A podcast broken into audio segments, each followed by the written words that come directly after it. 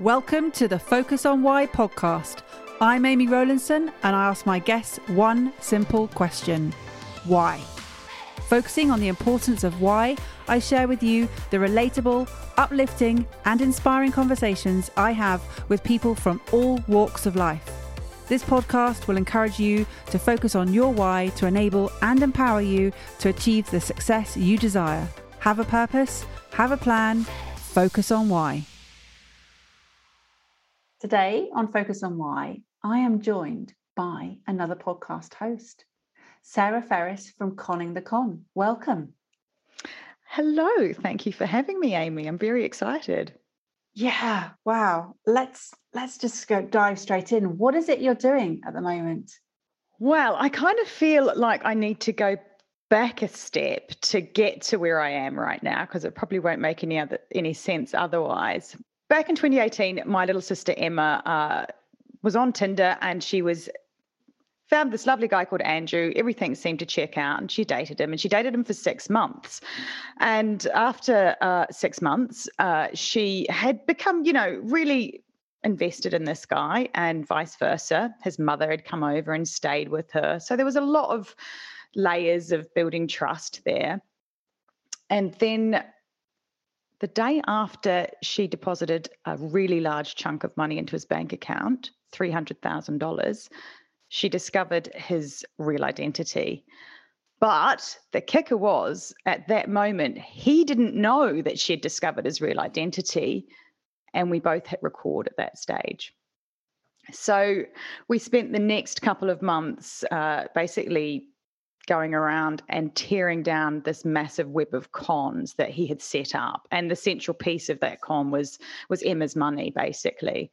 Uh, so yeah that that happened. But because that happened we were sort of uh, the next thing that happened was because of that was emma is a really smart person.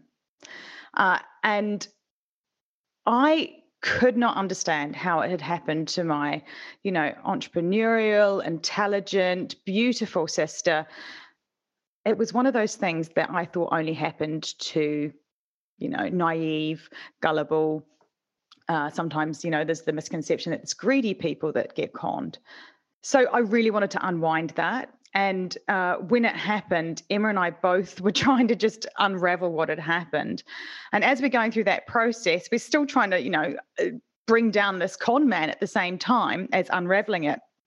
And what kind of came out of it for us was two different things. My motivation was to try and get an understanding of uh, how these con artists work and how we can protect ourselves from uh, that happening and why do we fall for it why why are we so susceptible to it and Emma's uh, kind of angle was that she wanted to show that you can recover from trauma. So she's a uh, stress and breathing coach. She's a trained physiotherapist. So she had some tools in the toolbox when this happened to her to actually, you know, recover and fight and and bounce back from it. But um, that kind of led me on this path, and we both created this podcast called Conning the Con, which is the documentary of um, all of that con sort of unfolding in real time.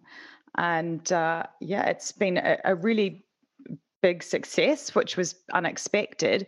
But um, you know, from that, our our whole goal was to educate people. And um, on our podcast, we have a amazing psychologist called Dr. Sophie Muir, and she goes through and highlights the red flags, uh, you know, and we delve into the kind of person that becomes a serial con man and the psychopathic traits that generally are present in somebody that is a serial offender and how to look out for those those traits and and and just understanding that you're not really dealing with a person like you or I, they are actually made up in a completely different way than you and I. So that was the real uh, motivation to to make the podcast, and yeah, and it's taken me on a very interesting path, and that's kind of where I'm at at the moment.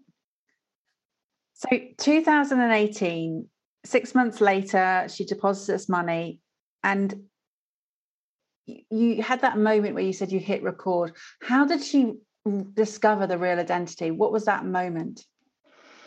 Oh, well, so I should say that um, when she started dating him, uh, as a family, we're quite a big, tight sort of family, and we all had these red flag moments coming up. And so we would say to her, Oh, Emma, you know, that doesn't sound right. And she would go back to him and question him. And then he would put her mind, mind at ease because that's what they do. They're so good at it. So all this while, there was these red flags coming up. But still, still she she didn't believe that there was anything wrong um, and in the podcast we go into that in a lot of depth why he managed to do that but thankfully because I'm in the UK and I wasn't close to the situation, I was hearing these things kind of, you know, maybe once a week, secondhand. Um, but she had some really good friends, and her friends uh, started hearing some of the things that Emma was saying and just went, hmm, yeah, no, I'm going to do a bit of digging on that. And so, two of her very close friends dug really deep and they they went into his like uh, you know business profile and they and they found out his real name.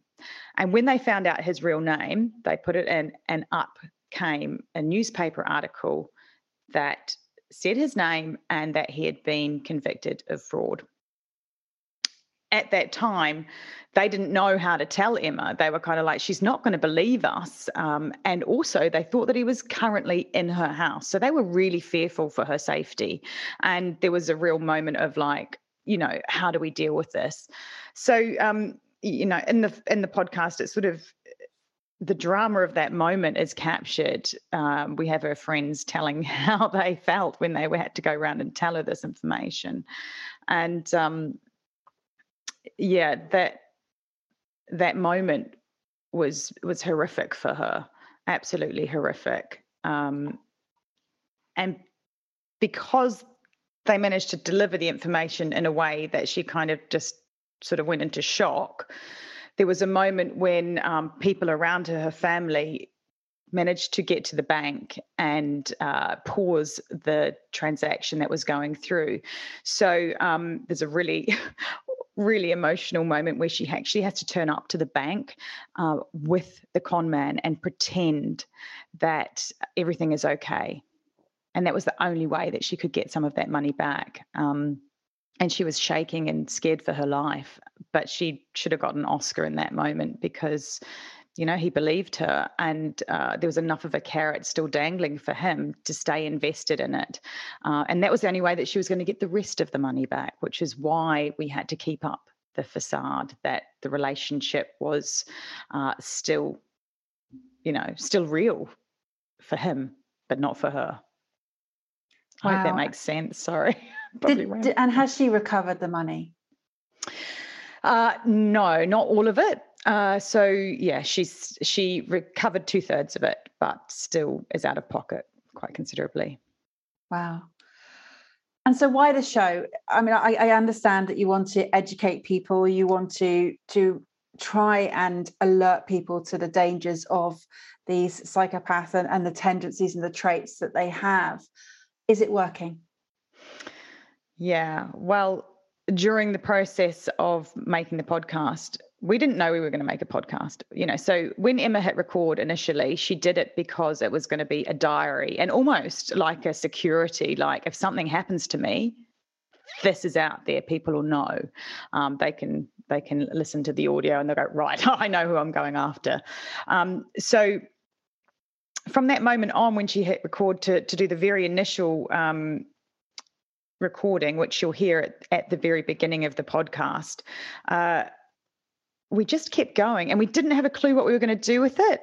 But there was a real kind of um, almost it was cathartic as well. It was kind of like well if we keep this and then we can sort of go back over it as it happens because it felt like we were in a movie um, and we were living these real life moments that just felt like they should be a netflix drama and we didn't know what was going to happen. So over that time though there was a real fear. We were like mm, I don't know if we should share this story. And what would happen is one of us would be on a seesaw. One would go, I think it's the right thing to share the story. This is going to help other people and protect other people.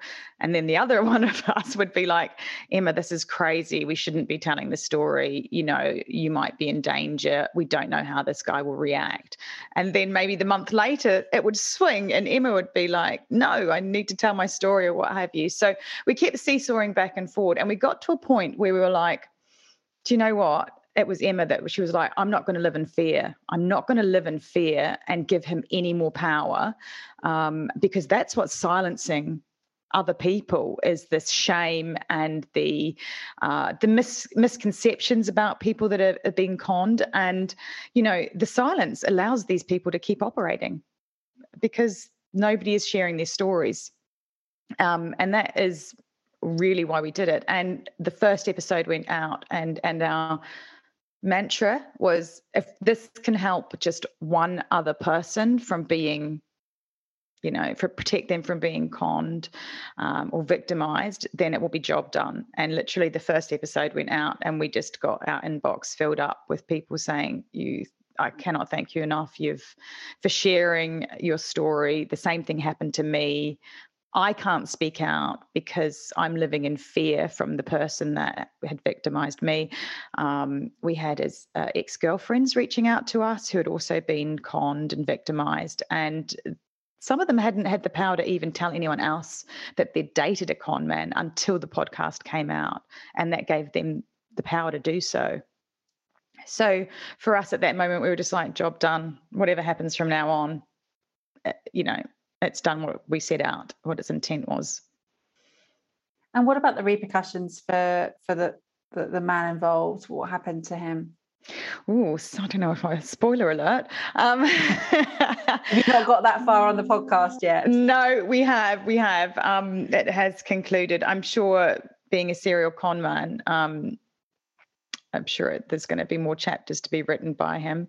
Um, but when he he did get arrested and went to jail and then unfortunately in January of this year, he Emma got a, a, phone call from from a journalist who said, uh, "I just need to let you know that um, I've been contacted by a woman um, in Auckland, New Zealand, where this happened, and uh, she has been uh, on a date with a man she met on Bumble." She contacted me because she had some red flags around the stories that he was telling her. So he told her that he was a entrepreneur worth millions of dollars and also a spy, which is uh, part of the stories that he told my sister. Uh, but he he took he took a few months to wind up to the spy situation, the spy story, and that all came out after we knew that he was a con man. So was falling on deaf ears by that stage for us. But this woman um, managed to just go onto the internet with his name, and because Emma had had him arrested, his photo popped up, so she could actually see straight away that he was a con man, um, and went to the journalist. But Emma hadn't even been told that he was out of jail at that stage, so it was a really shocking call, and it was a real eye opener that the system has got some some flaws in it as well. Um, and he'd been out of jail probably maybe two weeks and he'd gone straight back onto Tinder, onto Bumble, and and repeated the same pattern. So clearly, no rehabilitation uh, was being achieved there. So she slipped off the radar completely. For, was she in any kind of program being supported at all, uh, or no, nothing? No, she slipped off the victim support radar entirely. Um, and uh, yeah, it was the support wasn't there, which was a real real shame. Even and especially when it came to the court, we we hadn't had an experience of being in the in the justice system. Um, and it's the same world over. I'm sure it's not something you ever want to be in, but when you are, there's not really a guide uh, to it. And you know, she found herself in situations where she was sitting in court thinking, I can do this, I'm strong. And then, you know, really it's a traumatic experience. And um, the trauma of that was felt quite deeply. And, and, and she did need a support person there. And you said she had the tools to recover, being the stress and breathing coach and having that from that perspective. But had she not had those, it would have been quite sort of debilitating. It could have been quite traumatic for her to have recovered from that. I mean, yes, there's a financial loss, but there's so much more. There is so much more. There is so much more. I mean, you know, this is a person that, you know, she thought she was in love with. And there's that trust there now permanently broken. It's a really kind of icky thought that somebody could could go that uh, that deep into a con. Really, six months of it. It's all grooming, and um, that leaves a very broken uh, trust. You know that that somebody who's coming in afterwards is going to have a lot of bridges to build back up. I think. I mean, you say six months. I mean, that's a long time to to have to constantly weave this web of deceit. I mean, that's a lot of work required. Mm, it is. It is. But one of the things that we we kind of learned along the way from the psychologist is that people that are high in those psychopathic traits, um, you know, that's that's that's their that's their sweet spot. They love to live in that risk. Um, and that that is their everyday life. Getting caught, that's not something that even kind of, you know, slows them down. It is the way that they think is just so different from you and I. So, one of the ones that really stuck out in my mind was um, this predatory memory that people that are high in psychopathic traits have. And uh, what it means is if they tell so there's been research done and i'm probably going to screw it up. It's best that you listen to the podcast and and what dr muir says perfectly. But um, what i took away from it was there was research that was done that they would um, tell a story to people that are high on those with those psychopathic traits. And in the story there would be a vulnerable female character. Now a person that has high psychopathic traits can retell the details of that character so much better than somebody who hasn't got psychopathic traits because they have a predatory memory and they look for the vulnerable and they look for the utility in a person. What can that person do for me? What can I get out of that person? Um, and then they have another equally as terrifying thing uh, called a psychological mask. And that is something that they um, basically mold themselves into the perfect partner for you. So what they will do is look at look at what you are looking for and they'll mold themselves and reflect that back to you so oftentimes you know and as we we unwound emma's story she did say something that really resonated with me and it was that um, he was switzerland you know in a relationship when you are getting to know someone it's oftentimes that there's a bit of you know back and forward maybe some kind of you know we don't agree on that but we do agree on that. Have a conversation about that. Mm, no we're still not going to agree on that. There's differences you know and that's part of a good healthy relationship. But with him it was as she said switzerland. He was just always there and always neutral never pushing the buttons. And i think that's something that you you know you can take away. And the other really um, th- uh, good point that Dr. Sophie Muir made was there's a lot of intensity in um, uh, these con artists' interactions with you. So they will get into your personal space. There's a lot of eye contact. Um, and you know, you often feel enthralled. These are exciting people. They're charming, they're dynamic, and they're really, really interesting. I mean, I met Andrew um, when I went to New Zealand, and I only met him for like you know maybe one or two days. But you know, he was salt of the earth kind of guy, really interesting, charming, charismatic. But again, Switzerland, not not anything arrogant or over the top.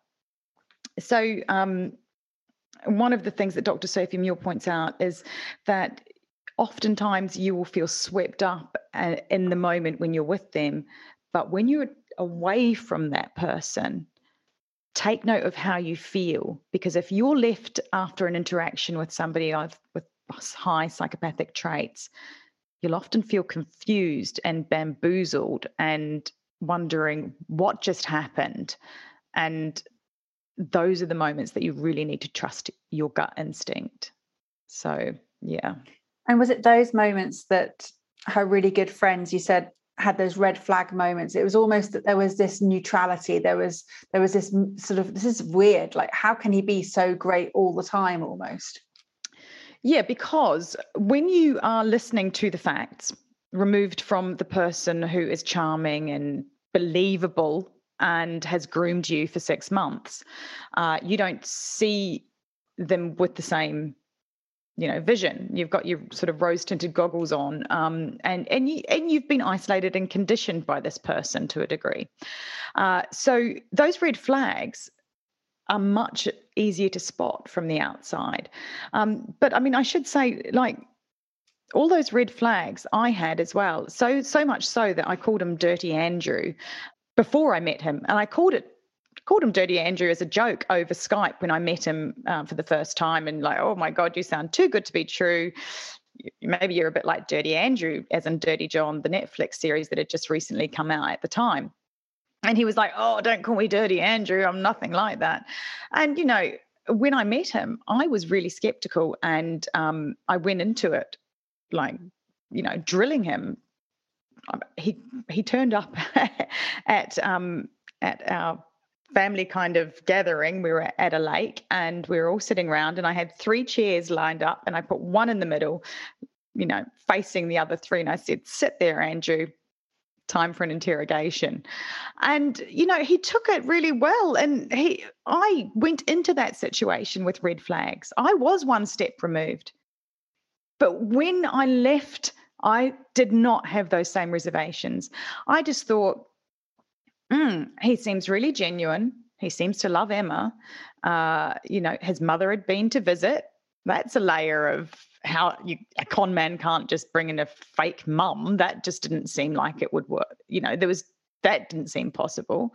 Um, so even though I had all those red flags, I still walked away thinking, no, this guy's okay. So you know it's it's it's something that it's very hard to um, believe unless you've experienced it. And is it something that is passed down genetically or is this just one of those things that you have these psychopathic traits well, I wouldn't want to um, pretend that I would know the the full answer to that. But what I did learn is that um, very, very much. I mean, I did ask the psychologist this. I said, "Are people born evil? Are they born that way?" And and you know, she, I think her her answer was there's not a lot known about mm-hmm. the genetics and the biology of psychopathic traits but what she did say you know people there's very few people that would be born evil it is generally a um, product of childhood uh, experiences and uh, the manipulation in particular with people that turn into serial con artists. It's a utility that served them through their childhood for whatever reason and it becomes that pathological lying is is part of it and and that utility is becomes ingrained in them. It just becomes habit and uh, that's how they function. And how many are there of this type of person around us? Well, thankfully, uh, according to Dr. Sophie again, is um, there's less than one percent of the population that are truly uh, high in psychopathic traits. Uh, but you know, there are. I, I personally, you know, that's a scale. It's a spectrum. So that one percent, I'm not sure if that's like that's just all of them, but I think there's there's sort of layers of people that can see utility in other people and um, and maximize it really and, and take advantage. So I'm sure there's yeah, there's bad people out there, but you know, there's more good, which is great news. Uh, yeah, absolutely, and uh, it's kind of a relief that there's only one percent, less than one percent of the population that are going to bamboozle and confuse us to the point of just. I mean, I can't imagine how that must feel or or be to as as you said you know she emma was in love and and and yet there was this whole chaotic conundrum there the whole time. And and yet as you say it's only in the moments that dr muir said when you're not with them that you spot that. Was she left alone very much? No and I think that's another part of their uh, MO is that they are very like invasive of your time. So even though he perhaps wasn't invasive of her space all the time, so Emma had two young children at the time and you know had been divorced for 2 years. She's got her own business. Life was busy, and she would say that life was really busy. She didn't have the space to step back, and the space that she did did have was then filled with him. And a lot of the times, it's this um, there's just the endless texts and emails and you know, talking and it, eh, there's never a moment to, to pause and just like go, oh, that's weird. He's already on to the next thing. He's on to the next text. Um, so yeah, space is key. And she would, that, I think that was one of her biggest learnings. And how did it feel for you, Sarah, to be across the other side of the world? Um, it was horrific. It was horrific. I mean, when something happens to anyone you love, you know, um, you go into that kind of I want to rip their head off mode. Uh, and I was far too far away to do that, uh, which was probably a good thing because I probably would have turned up on his doorstep and and just hunted him down. I think, um, but. Emma did come over like uh, in a couple of months after it happened, and and we spent a lot of time together just unraveling it and recording, and um, you know, hopefully hopefully healing a little bit for her. Uh, but yeah, I mean, it, it's a really not a nice situation to to to have to ever see someone go through that much pain, and as a unit of as as a wider ripple effect out, everybody's trust in our family has been a little bit shaken in terms of, oh, well, that's coloured our world permanently now the trust that we have of the 99% of the population that is, uh, you know, wonderful and kind and generous and giving is now coloured by that 1% um, that isn't. And the ripple effect out from just 1%, it's a diabolical kind of fallout. So the podcast has been a hit. The podcast has been downloaded. It's been number one in New Zealand. Where else? What else has it done?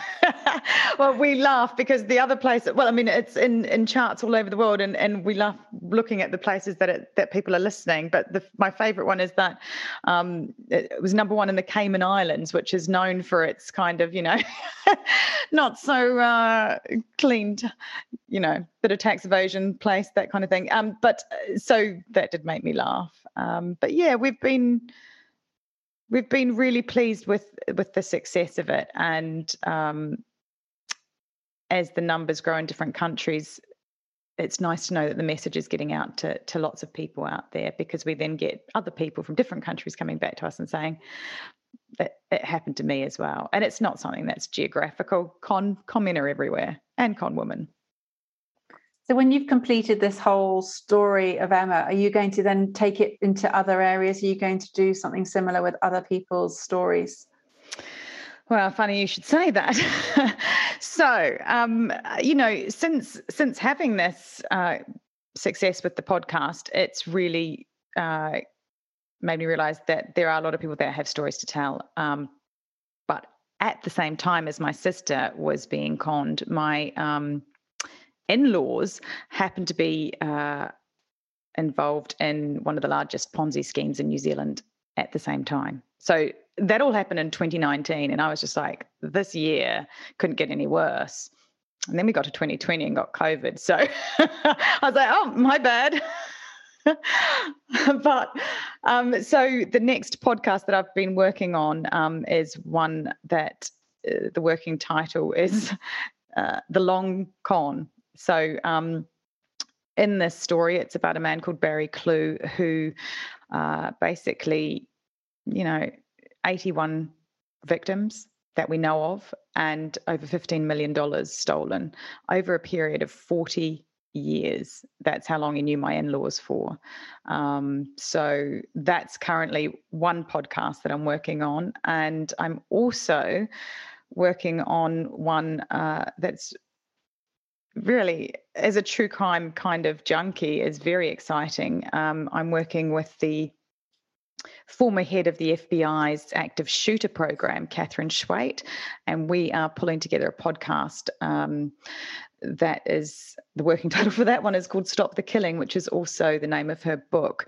Uh, and we're going to be looking at the lessons that we can learn to help prevent, uh, you know, more deaths in the the the massive uh, gun crime, not just in America but around the world, and what we can learn from incidents that have happened that she's been involved in, like S- Sandy Hook, Columbine, um, you know. So that's that's happening as well. And then I've got a little show on an app called Fireside, which is called Community, and and there we look at a lighter side of um, of, of scams and frauds, uh, and we highlight maybe a, a, an internet scam each week. And at the end of the the show, we do two two truths and a lie with a different guest each week, which is really fun and a lot of laughter. So it's completely the light compared to the dark of some of the other work that I'm doing. Um, and the whole point of doing that is to illustrate to people that, you know, you can't just spot a lie. What you think your ability to spot a lie from a person is it's it's often based in um, misconceptions. It's all about the delivery uh, and the confidence of the person that's delivering it. And so in our game each week, I mean, the, I have a co-host that does it with me. At the very beginning, he was like, I said to him, How good do you think you are at spotting a lie? And he was like, Ah, oh, you can't pull the wool over my eyes. He's literally got two out of 10 right. Um, and that just illustrates the point, you know? So, yeah, that's what's happening for me at the moment. It's very busy. Oh, that's fantastic. And how did you, you meet up and, and with the former head of the FBI from the Not the former head of the FBI. What was the full title there? Uh, she is the, well, I mean, she's a quadruple threat. She really is. Um, so uh, she's the former head of the FBI's active shooter program. That's it's it. a very okay. yeah specific program um, but yeah so she was working with the uh, joe biden's uh, when it was obama's presidency after sandy hook she um, came into Joe Biden's administration, and and and they did a lot of research um, and pulled together all the data on how to basically deal with these active shooter um, active shooter incidents and look at whether or not they were actually increasing or whether it was just the media that were highlighting them more. And the the stats that she was talking about with me the other day were just horrific. They really are um, yeah. increasing my my cousin's children were involved in the Fort Lauderdale uh, Valentine's Day shooting a, few only a handful of years ago, and it, it was horrendous at the Marjory Stoneman Douglas School, and oh, you know the fallout from that is just horrendous. But he has been involved in a program called the Four Fs, which are fewer firearms, fewer funerals, and to try and stop these school shootings. So, oh yeah, there's there's active work going on out there, but it is a, it's a it's a really tough one with the the firearms in the states, isn't it? Yeah, it is, and I think what um, we're going to be discussing is you know, as an outsider looking in at the US, I don't know about you, but I look at it and go, oh, just get rid of the guns. It's just not as simple as that. Mm. Um, so, what do we do?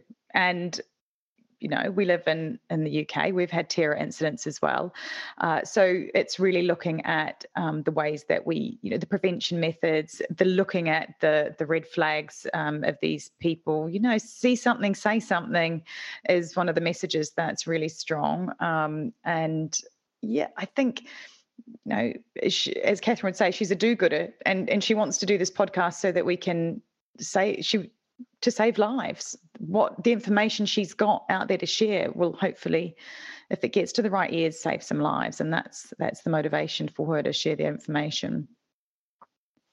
So, Sarah, what is it that you were doing before you became a podcaster?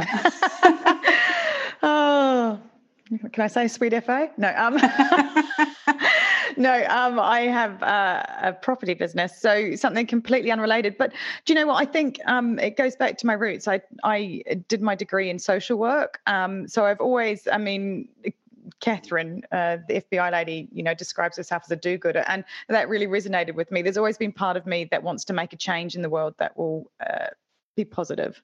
Um, and I don't know that I found that moment until now. I feel like this is this is something that's giving a platform to people to to share their stories and to make a difference and and that information is going to be out there forever on podcasts. So um, you know it kind of goes back to that do-gooder inside me i think that wants to make a positive change in the world.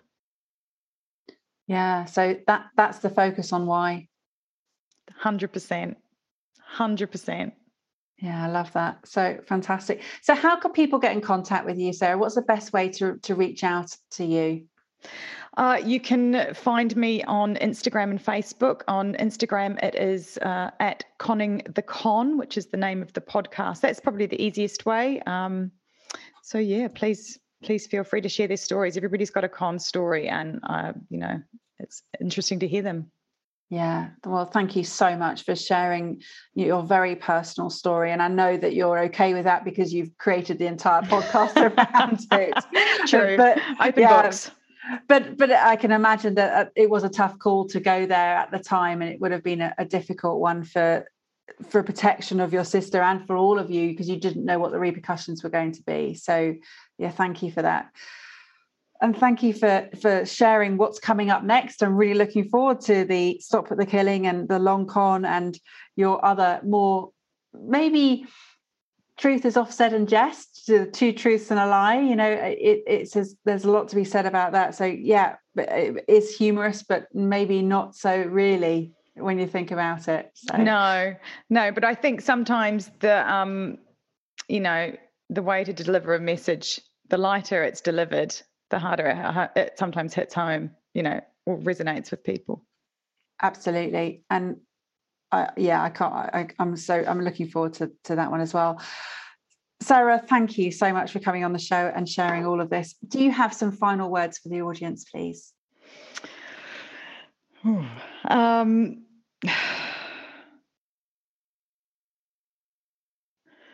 yeah, I I think the one thing I would like people to take away is to um, maybe not judge people that have been conned so quickly. There's a lot of shame uh, and and many misconceptions around how it happens. And I think until you understand and educate yourself on why that happens and the grooming that happens around it, uh, if you don't educate yourself, you're probably going to be a really good next target for someone. Thank you for listening to the Focus on Why podcast. I'm Amy Rowlandson, and if you've enjoyed this episode, please leave me a five star Apple Podcast review. Connect with me on LinkedIn, Instagram, and Facebook, and become a member of my inspiring, uplifting, and positive Focus on Why Facebook group. I help people to focus on their why with clarity, uniting their passion with their purpose with a plan to create the life they truly desire if you would like me to help you focus on your why, then please book a free 20 minute coaching call via calendly.com forward slash Amy Rowlandson. And if you haven't already, please sign up for the Friday Focus weekly newsletter via my website, amyrowlandson.com. Have a purpose, have a plan, focus on why.